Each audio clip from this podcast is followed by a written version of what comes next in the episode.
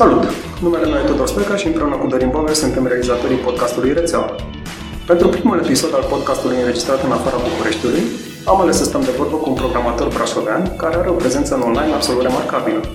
E blogger și realizator la două podcasturi, unul de istorie și altul mai celebru despre orice. Dorin Lazar, îți mulțumim că ai acceptat invitația la rețea. Salut! Salut! Salut, Dorin! Cum te-ai lăsat convins să participi? Cu greu poate să atestă și Tudor aici.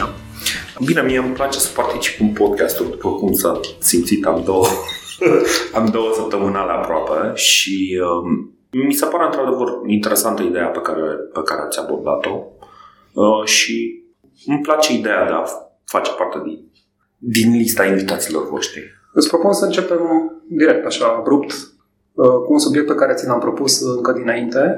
Este eterna dilemă o să folosesc un cuvânt pe care știu că brașovenii îl urăsc din ficați. În primul rând trebuie să fac un disclaimer, eu sunt brașoven.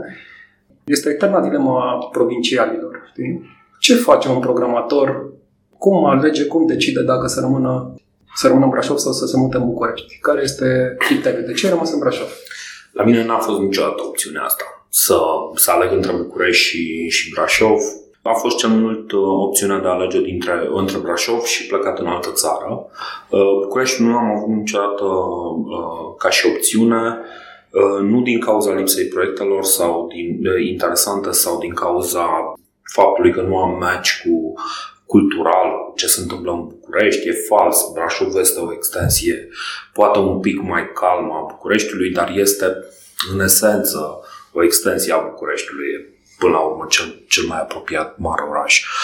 Dar nu, nu am considerat niciodată că o să vreau să trăiesc în București, să, să lucrez, să, să-mi duc viața în București. Nu, nu mi-am imaginat niciodată chestia asta și uh, din fericire am avut și aici în Brașov foarte multe oportunități și pe asta, pe asta m-am bazat. Asta e motiv pentru care am rămas în țară. Bucureștiul nu mi s-a părut uh, un, un pol real care să mă atragă fără să, irezistibil, fără să pot să scap. Atât eu cât și Dorin, uh, Dorin Boabeș. Am ales să mergem în București. Dorin e din Sibiu, eu sunt din Brașov. Eu la bază nu sunt programator și poate de-aia alegerea pentru mine a fost uh, mai complicat de făcut. Mă ocup în general de operațiuni și cel puțin până acum câțiva ani de zile aveai foarte puține opțiuni în Brașov să faci ceva cu adevărat de impact din punctul ăsta de vedere. Mm. La mine cred că a fost mai, nu știu, poate într-un mod natural, dar Sibian, am lucrat mult în piața IT din Sibiu, dar pe măsură ce faci proiecte mai complexe, mi se pare o atracție profesională și Proiectele adevărate se întâmplau în București, cele din piața mm. locală, când vorbeam de implementări pe la ministere sau prin altele, proiecte de anvergură, parcă ți le doreai ca IT-ist. Da, eu sunt sysadmin de profesie și cred că aia m-a atras în București. Cred, cred că e un punct în carieră în care trebuie să te decizi în ce direcție mergi. Uh, că mie mi-a plăcut întotdeauna partea asta pur tehnică. Mm, motivele mele de mare mândrie uh, profesională țin foarte des de, de partea asta pur tehnică de optimizat pe care am reușit să le fac, de proiecte pe care am reușit să le livrez la timp ca și programator și cred că la un moment dat vine pe undeva pe la 30 de ani poate sau mai repede, mai, mai târziu, vine un moment unde te decizi pe care parte rămâi. Dacă vrei să mergi pe partea asta de management, de people relations și chestii de genul ăsta, atunci, într-adevăr, vrei să mergi către ceva mai mare. Eu am vrut să merg către ceva mai mic, mai dinamic, e cumva, cumva foarte în ton cu ideea asta de agile, pe care toată lumea o adoptă acum, dar nu o înțelege deloc, pentru că nimeni nu știe să facă agile. Toate proiectele agile pe care le-am văzut făcute în România, în Germania, în uh, Statele Unite, ar mai fi câteva locuri, nu le zic, toate proiectele respective sunt, uh, sunt tocmai sunt deloc agile, sunt de fapt uh, un nume frumos ca să putem să facem de fapt ceea ce facem noi dintotdeauna, adică facem raportări, facem uh, planuri clare pe timeline-uri, chiar dacă le spunem la punctele alea oranges, hai că 5, știi, știm că 5 oranges înseamnă 5 zile, deci e ok. Da, da. E de fapt o translație a metodologiilor Waterfall în Agile și, mă rog, nu e ceva normal ce se întâmplă acum. E o fază de adopție cam pentru toată lumea și e foarte greu să faci shift Eu zic din perspectivă personală, e foarte greu să migrezi din, dintr-un mindset în care ani de zile ai lucrat cu planuri de proiect și cu lucruri certe, să te duci într-o zonă unde faci deep dive, așa, în nesiguranță și în, să te arunci în, în, într-o zonă de necunoscut. Păi, păi știi, care, știi care este cea mai, cea mai simplă... Deci, care este cea mai simplă operație pe care poți să o faci vreodată? Nimic. Da? Deci, în momentul în care a venit metodologia Agile, ca să fii cât mai competitiv financiar, este, deci cea mai simplă implementare de, de Agile este să nu schimbi nimic. Și asta au făcut cel mai multe organizații. Nu au schimbat nimic, doar au luat niște nume. A, aveam ședințe, din când în când, ok, le punem o dată la o săptămână și le spunem uh, că sunt uh, uh, sprint, sprint, sprint de evaluation și ok, chiar trebuie să facem două, nu, hai să facem una singură, cum făceam și până acum, doar că îi spunem că este sprint evaluation și uh, este uh, pregătirea sprintului următor. Prostii de genul ăsta, adică și, și asta, asta natural au făcut-o toți, și cei mari și cei mici. Cei mici care sunt întotdeauna, deci firmele, ai, ai firme de uh, 3, 4, 5 oameni care au început să, uh, să mimeze ceea ce au văzut și ei și ce au auzit ei că face Google. Uh-huh. Ah, chestia asta este uh, îmi înfurie câteodată că discut cu niște oameni care vin cu mentalitatea de asta, că au auzit că la Google se face chestia asta și cea mai bună întrebare este întotdeauna de ce sunt uh, gurile de canal uh, rotunde. Și, și am avut discuția asta uh, acum vreo E o întrebare de vreo șase ani. Da, interviu sau ce? Da, e întrebarea de interviu de la Google. Și am Cred avut, am, interviu, da. da am, avut, am avut o întrebare de genul ăsta acum vreo șapte ani sau opt ani când căutam, căutam un job nou și am spus voi aveți chiar în fața sediului un uh, canal care are gaura pătrată. S-a blocat toată discuția pentru că...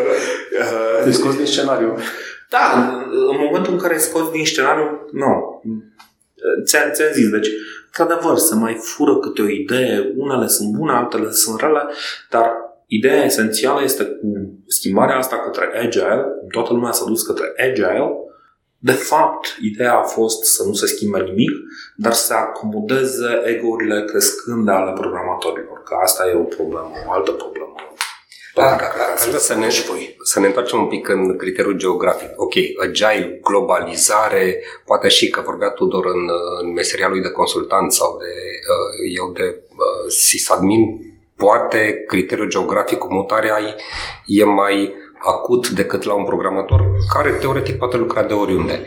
Și un sysadmin uh, poate să facă. Și asta e adevărat, dar vine și metodologia și exact ce spuneai și înainte. Uh, Practic, acum cam poți lucra în IT de oriunde.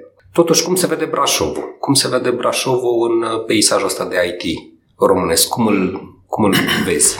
Cum îl văd eu? Da, cum îl vezi tu? Cum îl văd eu, cred că este mult diferit de cum îl vedeți voi. Uh, eu îl văd prin două perspective. Acum sunt, uh, sunt practic un free agent care încearcă să caute proiecte și să, um, să găsească oameni care să se asocieze și care să construiască ceva. Și din punctul ăsta de vedere este un, este un capăt de lume, adică nu ai cum să găsești, decât dacă ai ceva gata deschis pe filiera mai vechi, atunci da, găsești. Dar altfel trebuie într-adevăr să pui costumul la bun și să mergi la București sau mai departe.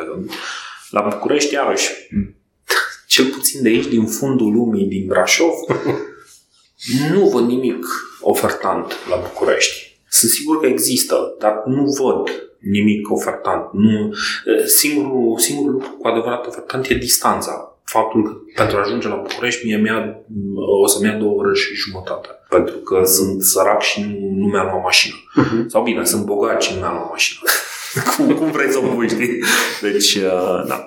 Dar... Și totuși, da. uite, eu am lucrat în piața din Brașov destul de mult timp, vreo 5 ani de zile pe mine mă, aș putea să spun că mă șochează, șochează numărul de oameni din IT din Brașov. Adică e o creștere absolut spectaculoasă. Avem destul de mulți programatori de Java, de exemplu, aici în centru. Nu știu cât sunt ei de programatori, în realitate sper că sunt, știi? Dar de unde sunt oamenii ăștia? De unde au venit? De unde au apărut? Sute de oameni, mii de oameni și nu, nu e vorba numai de, de, de compania noastră. Plus că dacă te uiți așa la un din ascultătorii noștri care nu lucrează în IT, când vorbești de centre de IT în România, zici, nu știu, București, Cluj, noi știm. Și tu știi că și Brașovul este și poate nu e așa de, de pregnant. Într-adevăr, de unde apar oamenii ăștia? Păi, o, o mare parte au fost și ei, dar au apărut pentru că, ok, să zicem că la nivel de liceu sunt licee bune care formează oameni. Nu pot să spun de facultăți, că știu că facultățile sunt așa, așa, așa. Știu niște oameni de acolo care reușesc să formeze niște oameni uh, care să, să facă față uh, unor, uh, unor challenge-uri.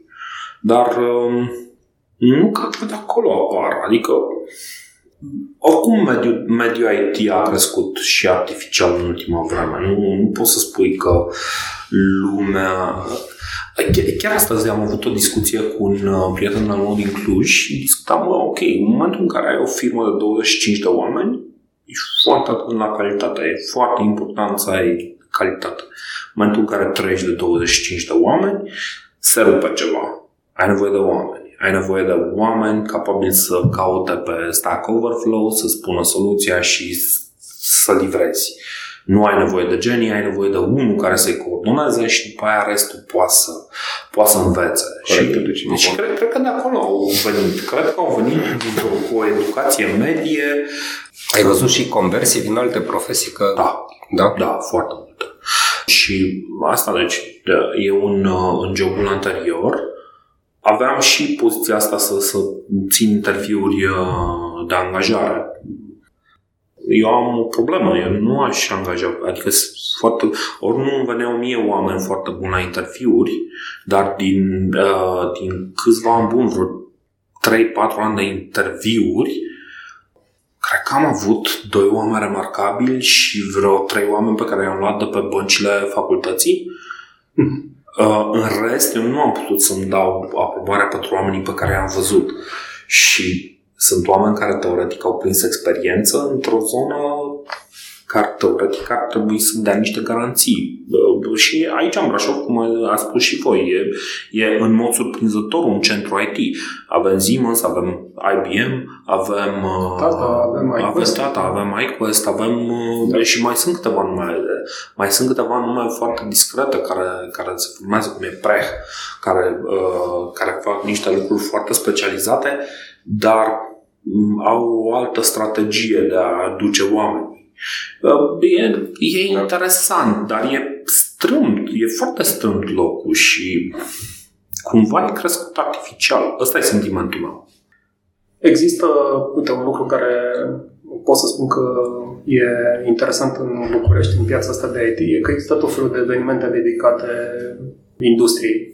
Mm. Te poți duce, de exemplu, într-un cerc de arhitecți, ca să înțelegi uh, și să dezbați principii arhitecturale, metode arhitecturale și mai departe. Există hackatoane, peste hackatoane, oameni care vin, care încearcă să uh, își creeze vizibilitate, să facă vizibilitatea altor oameni Există așa ceva în Brașov sau Brașovul, din punctul ăsta de vedere, nu are atât de multe evenimente? Există, există niște grupuri de oameni, dar întotdeauna sunt, uh, sunt niște grupuri cumva împinse de uh, de, de o corporație care vrea să crească pe o anumită temă și atunci îi, îi sprijină pe oameni, că oamenii în general vor să facă lucrurile astea, vor să se strângă, să se întâlnească, să vorbească despre diverse lucruri de genul ăsta.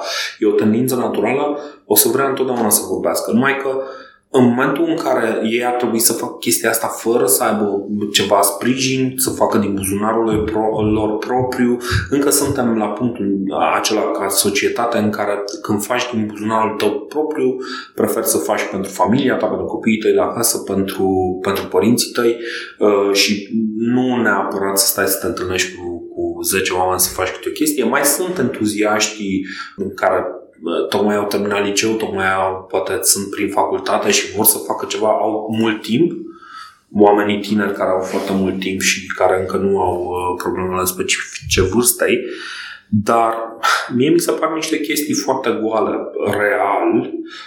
IT-ul românesc în momentul ăsta trece printr-o criză în care lumea vrea să, să aducă ce este, ce este în afară, știi? Uh, chestia asta cu hackatoanele. Chestia asta cu hackatoanele a fost făcută într-un mod foarte onest prin anii 90 când se făceau LAN, LAN party-uri. Dar erau underground. Adică... Care erau underground. Aia. Deci sunt niște oameni care atunci erau legendari, care erau niște oameni care strângeau în jurul lor pentru că făceau niște lucruri extraordinare. De exemplu, am fost într-un uh, grup de ăsta de programare când eram în liceu un grup care avea un nume pe care eu îl alesesem, pe care nu, nu, nu știu dacă l-am folosit vreodată oficial, e just Burial Squad. și uh, am participat la un, uh, cum îi spunea, Mă rog, era un eveniment de scene, știi? Și uh, făceam concursuri de demo de 4K și de 16 care Noi participam la ala de 16 k Pe scurt, poate nu, nu știu toată lumea, nu știe toată lumea, în 4 KB trebuia să faci o chestie care să fie cât de cât impresionantă sau în, în 16 KB. Făcut totul de la zero, deci fără să aduci și alte chestii, să tragi, să tragi un engine de 10 giga după tine. Uh, Ce puteai face în 4K? În 4K? Da.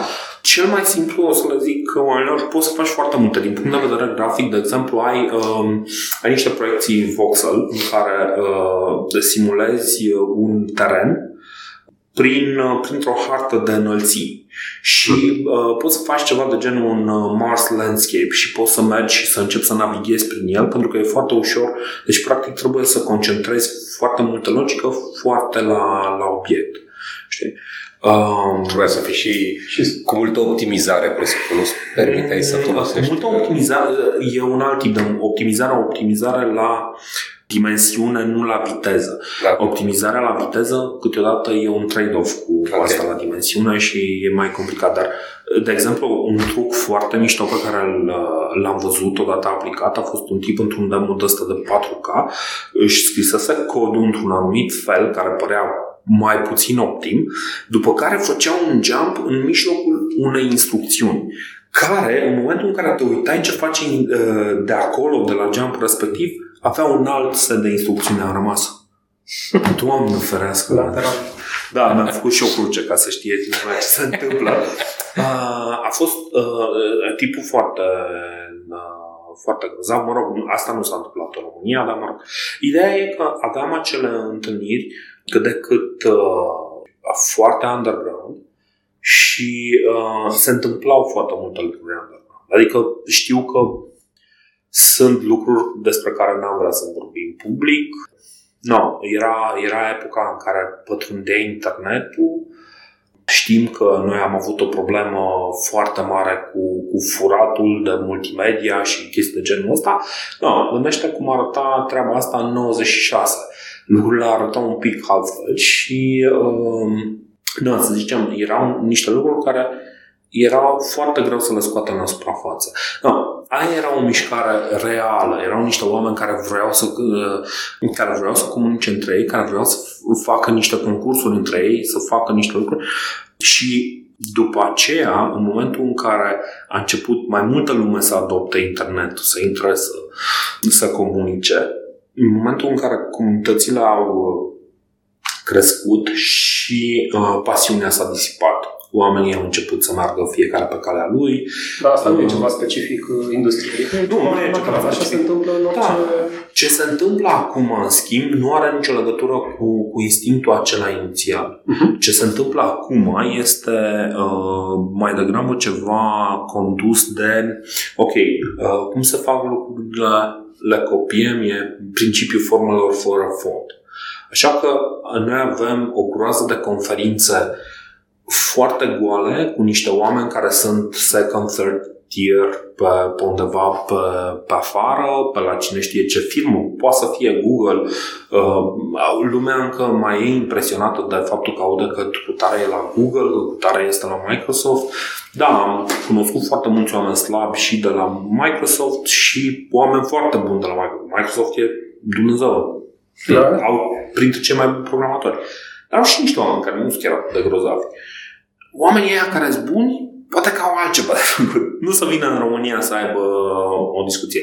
România nu conduce conversația în niciun subiect poate, poate ar putea să-l conducă în materie de antivirus. E singurul loc unde putem să zicem că România ar avea ceva de zis. Avem două antivirusuri care au făcut mare succes. A fost GCAD-ul care a fost mhm. cumpărat de Microsoft și este Bitdefender-ul care face succes ceva extraordinar. Ce, ce. Dar este singurul loc unde am putea să ducem o conversație, însă oamenii zic, nu, ok, noi vrem să gândim, nu gândim rom- România-centric, gândim global. Și atunci fac lucrurile în, în, într-un alt univers pe care noi ăștia din industria IT românească nu o înțelegem foarte bine. Noi nu prea suntem conectați local, uh, global. Sunt câteva lucruri care se, uh, se întâmplă foarte, și care sunt foarte bune. De exemplu, uh, anul trecut, nu, acum doi ani, a fost aici adus în conferință Andrei Alexandrescu și a venit și a fost momentul în care Scott Meyer a zis, uh, băi, eu de, uh, în câteva săptămâni mă las de C++. A făcut anunțul prima oară în, uh, în Brașov. În Brașov. Deci a fost invitat surpriză la o conferință despre, uh, despre D, de fapt, și uh, a, fost, uh, a fost aici întâmplător, era na, cumva, cred că Andrei Alexandrescu și Scott Meyer sunt foarte buni prieteni, el era pe aici prin zonă, l-a invitat și a zis și chestia asta uh, printre altele. Ăla a fost un lucru care cumva a și scăpat lumii, dar nu e, nu e ceva repetitiv. Nu e ca și cum noi avem în Brașov o conferință anuală unde lumea se întoarce și ascultă. Okay? Uite, perspectiva asta mi se pare foarte interesantă. M-am gândit la ea. Asta cu gândirea de Romanian-centric, ca să zic așa. Ne-am avut invitat uh, la podcastul nostru pe cineva care lucrează în industria de gaming, Andrei Lăzărescu, și eu am aflat cu surprindere, habar n-aveam, că FIFA se face aproape exclusiv în România, jocul FIFA. Okay. Da. Deci e construit în România cu oameni aproape în exclusivitate din uh, industria locală care joacă toate rolurile alea și care, uh, Andrei ne-a zis o chestie foarte interesantă, la care nu mă gândisem, ei, din punctul lor de vedere, ei nu competiționează în piața, în industria software. Ei competiționează în industria de entertainment. Asta e da. viziunea da. lor. Deci ei să bat pe timpul pe care oamenii îl alocă în Netflix, știi că e vorba de timpul liber al oamenilor. Acolo este lupta pe care o duc ei. Dar nici ei nu gândesc, cum spui tu, uh, nu gândesc în context românesc, știi? Adică nu să gândesc din perspectiva românească, să gândesc global la ce fac ei. Știi ce e interesant în perspectiva discuției de astăzi? Că, într-adevăr, deci FIFA, nimeni nu știe că e produs în România. Noi nu știam, care suntem în industrie.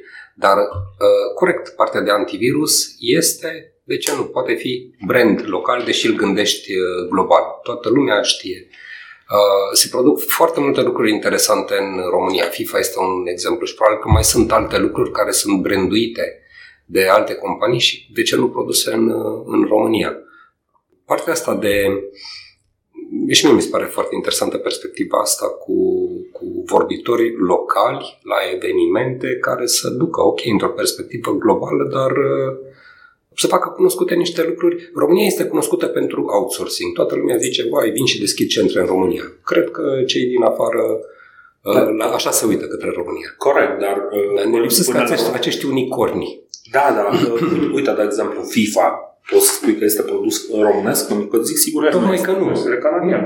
Este produs canadian și chiar dacă este făcut în, în România, poate să, poate să fie, deci să zicem că există undeva, mă, am putea selecta și să spunem, băi, este un nivel de calitate românesc al ce se produce. Uh, dar ăla nu este condus de un consens din, uh, din viața publică românească. Ăla este un, uh, un consens, deci practic calitatea este livrată la, la un nivel setat pe standardele canadiene. Da. Deci, de ăla e un produs canadian. Există, există niște produse românești. Bitdefender este clar campionul numărul unu în, în ceea ce privește uh, produsele românești. Avem și niște jucători locali, uite cum e iQuest. Eu am fost la, la iQuest.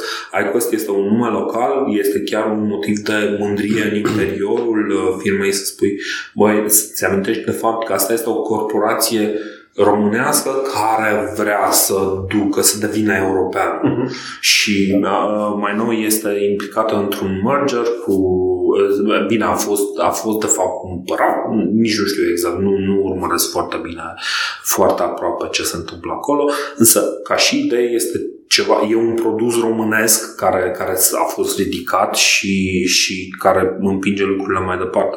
Dar, într-adevăr, cum ai spus tu, outsourcing facem ce gândește altul. Și știi care e faza în alte industrii? Deci, cred că mi s-a întâmplat să te duci într-un magazin de mobil în Occident și să iei un scaun și dacă te uiți pe etichetă scrie Made in Romania sau o jucărie dată de nu știu ce brand internațional scrie pe ea Made in China dar pe un produs IT să scrie cumva made in Romania, deci doar așa ca și concept. O perspectiva la care, într-adevăr, nu m-am gândit până acum. Uh, nu, cred, nu cred că mai contează. IT-ul este totuși ceva care... E global, e...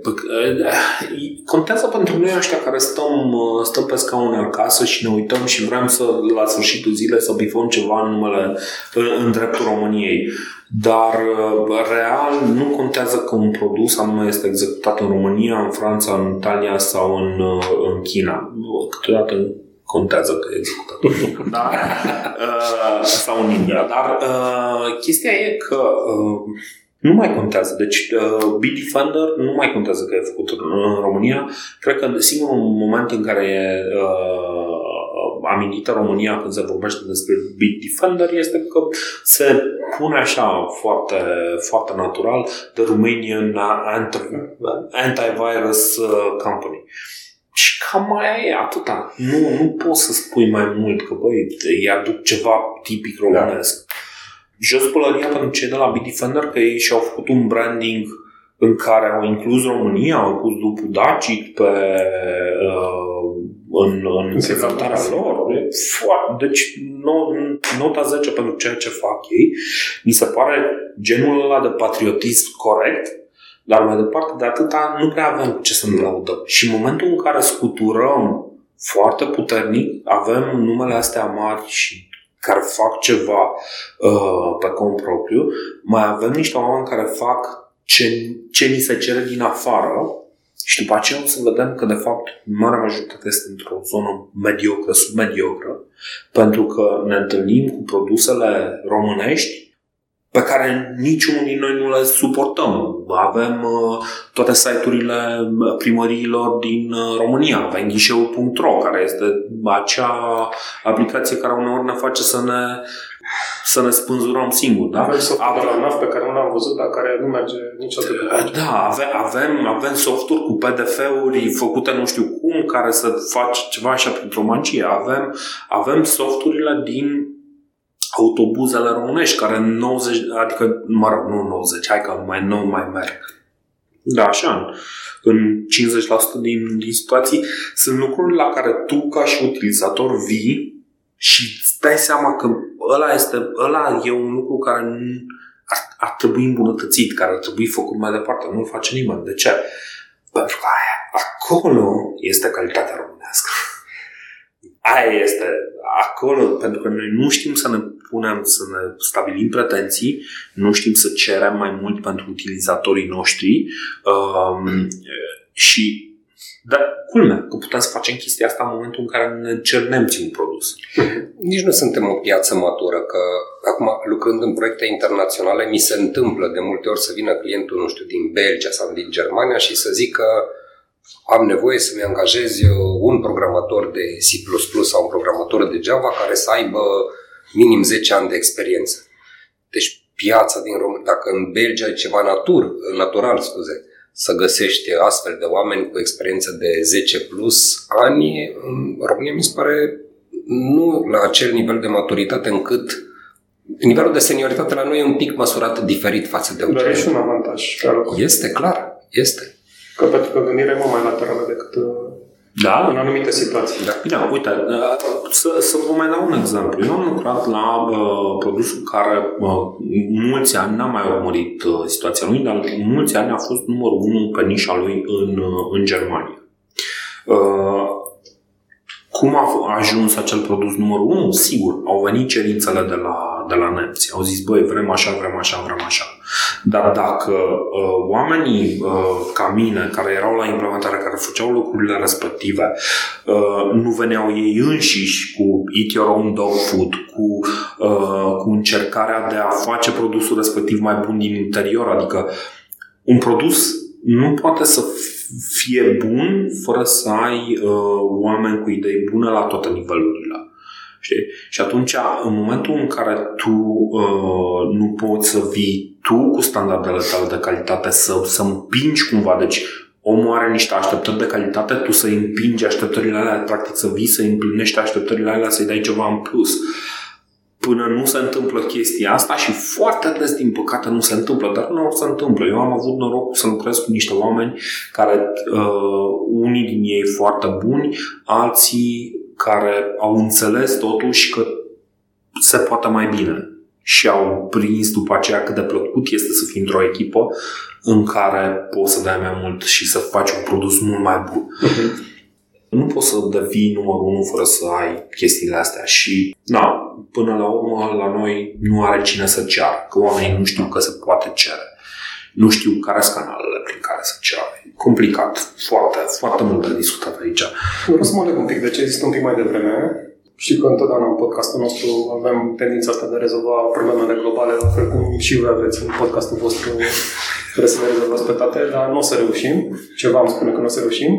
Vreau să mă leg un pic de ce există un pic mai devreme uh, și documentarea pe care am făcut-o despre tine, am văzut, ai un articol în care povestești de mitul programatorului genial, care vine din anii 60. Care este acest mit al programatorului genial? Mitul programatorului genial e un mit foarte convenabil și ăsta spune că există niște programatori geniali și oamenii se uită la mine și spun că eu sunt asta, deși nu sunt, că mă știu foarte bine. Este un programator care, teoretic, în momentul în care îl pui, îți produce de 10 ori mai mult decât omul de lângă tine. Uh, mă rog, omul de lângă el. Și uh, acest programator, evident, nu există, pentru că, știi cum e, e ca, ca în fotbal. Și Messi are două mâini, două picioare și le folosește. Într-adevăr, el le folosește un pic mai bine și pare, pare mult mai... Uh, dar până la urmă, cu un apărător bun în față, nici nu prea are ce să facă. Știi? Nu există acel, acel programator extraordinar, dar în anumite situații, niște calități umane sunt cele care pot să, să, să vină să dea un plus de valoare muncii efective uh, de programare. Apropo, că tot vorbim de IT și cumva mi-a rămas chestia asta în minte și am uitat să o zic. Mie mi se pare greșit să vorbim despre, despre IT. Tu ai spus foarte bine la un moment dat că, nu mai știu cine, nu Ubisoft, uh, EA. Da. EA uh, face acel produs pe, pe nișa de entertainment. Noi cât timp vorbim despre IT, facem cea mai mare greșeală posibilă. IT-ul este o chestie, e un liant, e, e un, o chestie de legătură. În momentul în care noi, noi vorbim despre IT, vorbim despre fabrici de unelte. E ca și cum am vorbit despre unelte. Este foarte puțin util, este o nișă foarte strâmtă. De fapt, IT-ul înseamnă tot ce, tot ce are un procesor în el. Și atunci vorbim de alte lucruri, vorbim de transport public, vorbim de case inteligente, vorbim de, de, de, de, de, de da, health, deci sănătate, administrație, vorbim de o groază de lucruri și cred că oamenii din IT ar trebui să, să, să înțeleagă că nu sunt lucrători din IT, ci sunt lucrători în o groază de, de alte domenii care sunt suficient de versatili cât să schimbe domeniul. Uh-huh. Dar nu poți să faci uh, chestia asta fără să, fără să înțelegi domeniul și fără să te simți parte din el. De exemplu, eu am lucrat pe case inteligente, am lucrat pe uh, transmisii satelit și recepție, practic pe, pe chestia de home consumer, uh, uh, home entertainment. Uh-huh. Uh, am avut un produs deci am lucrat la un produs de home entertainment care se bătea head-to-head și era mult mai bun decât regele la acea dată din punct de vedere al vânzărilor, care era ceva de la Microsoft, nu mai știu cum îi spunea. Home ceva. Da. Îmi scapă complet. Acum multă vreme. Pe vremea când nu tu se... zici că, de fapt, un, un om de IT ar trebui să cunoască industria în care lucrează, adică un, un programator pe, nu știu, sisteme de smart home chiar ar trebui să știe ce. Trebuie să fie un, practic un om care să, să intre într-o, într-o industrie nouă, asta de da. casă inteligentă, să intre acolo, să se simtă parte din ea. Sigur, este un om care folosește unelte, dar în momentul în care un electrician se duce și să face chestia aia, rămâne electrician, nu, nu devine un uh, utilizator de unelte, nu devine un ciocănar, nu devine un, uh, uh, un forfecar sau orice. Nu, el, el este un electrician, este un om care face o anumită chestie. Până când nu are loc schimbarea asta în România, cel puțin, de fapt peste tot, peste tot, până nu are loc schimbarea asta de la noi suntem programatori, noi suntem la noi suntem oameni care lucrăm pe chestia asta, pe chestia asta. Uh, sunt niște oameni steri care pierd o dimensiune, știi? Sunt niște oameni bidimensionali pierd a treia dimensiune și...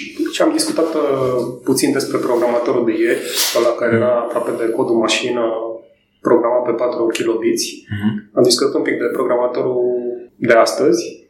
E la modă să discutăm despre cum va arăta anul ăsta mâine, în viitor. Vin roboții, asta era întrebarea preferată lui Vlad Bogos. Întreba, băi, vin roboții la voi în industrie, știi? Că e teama asta, e nebunia asta. Și ce te face? Toată lumea tremură de frică, da.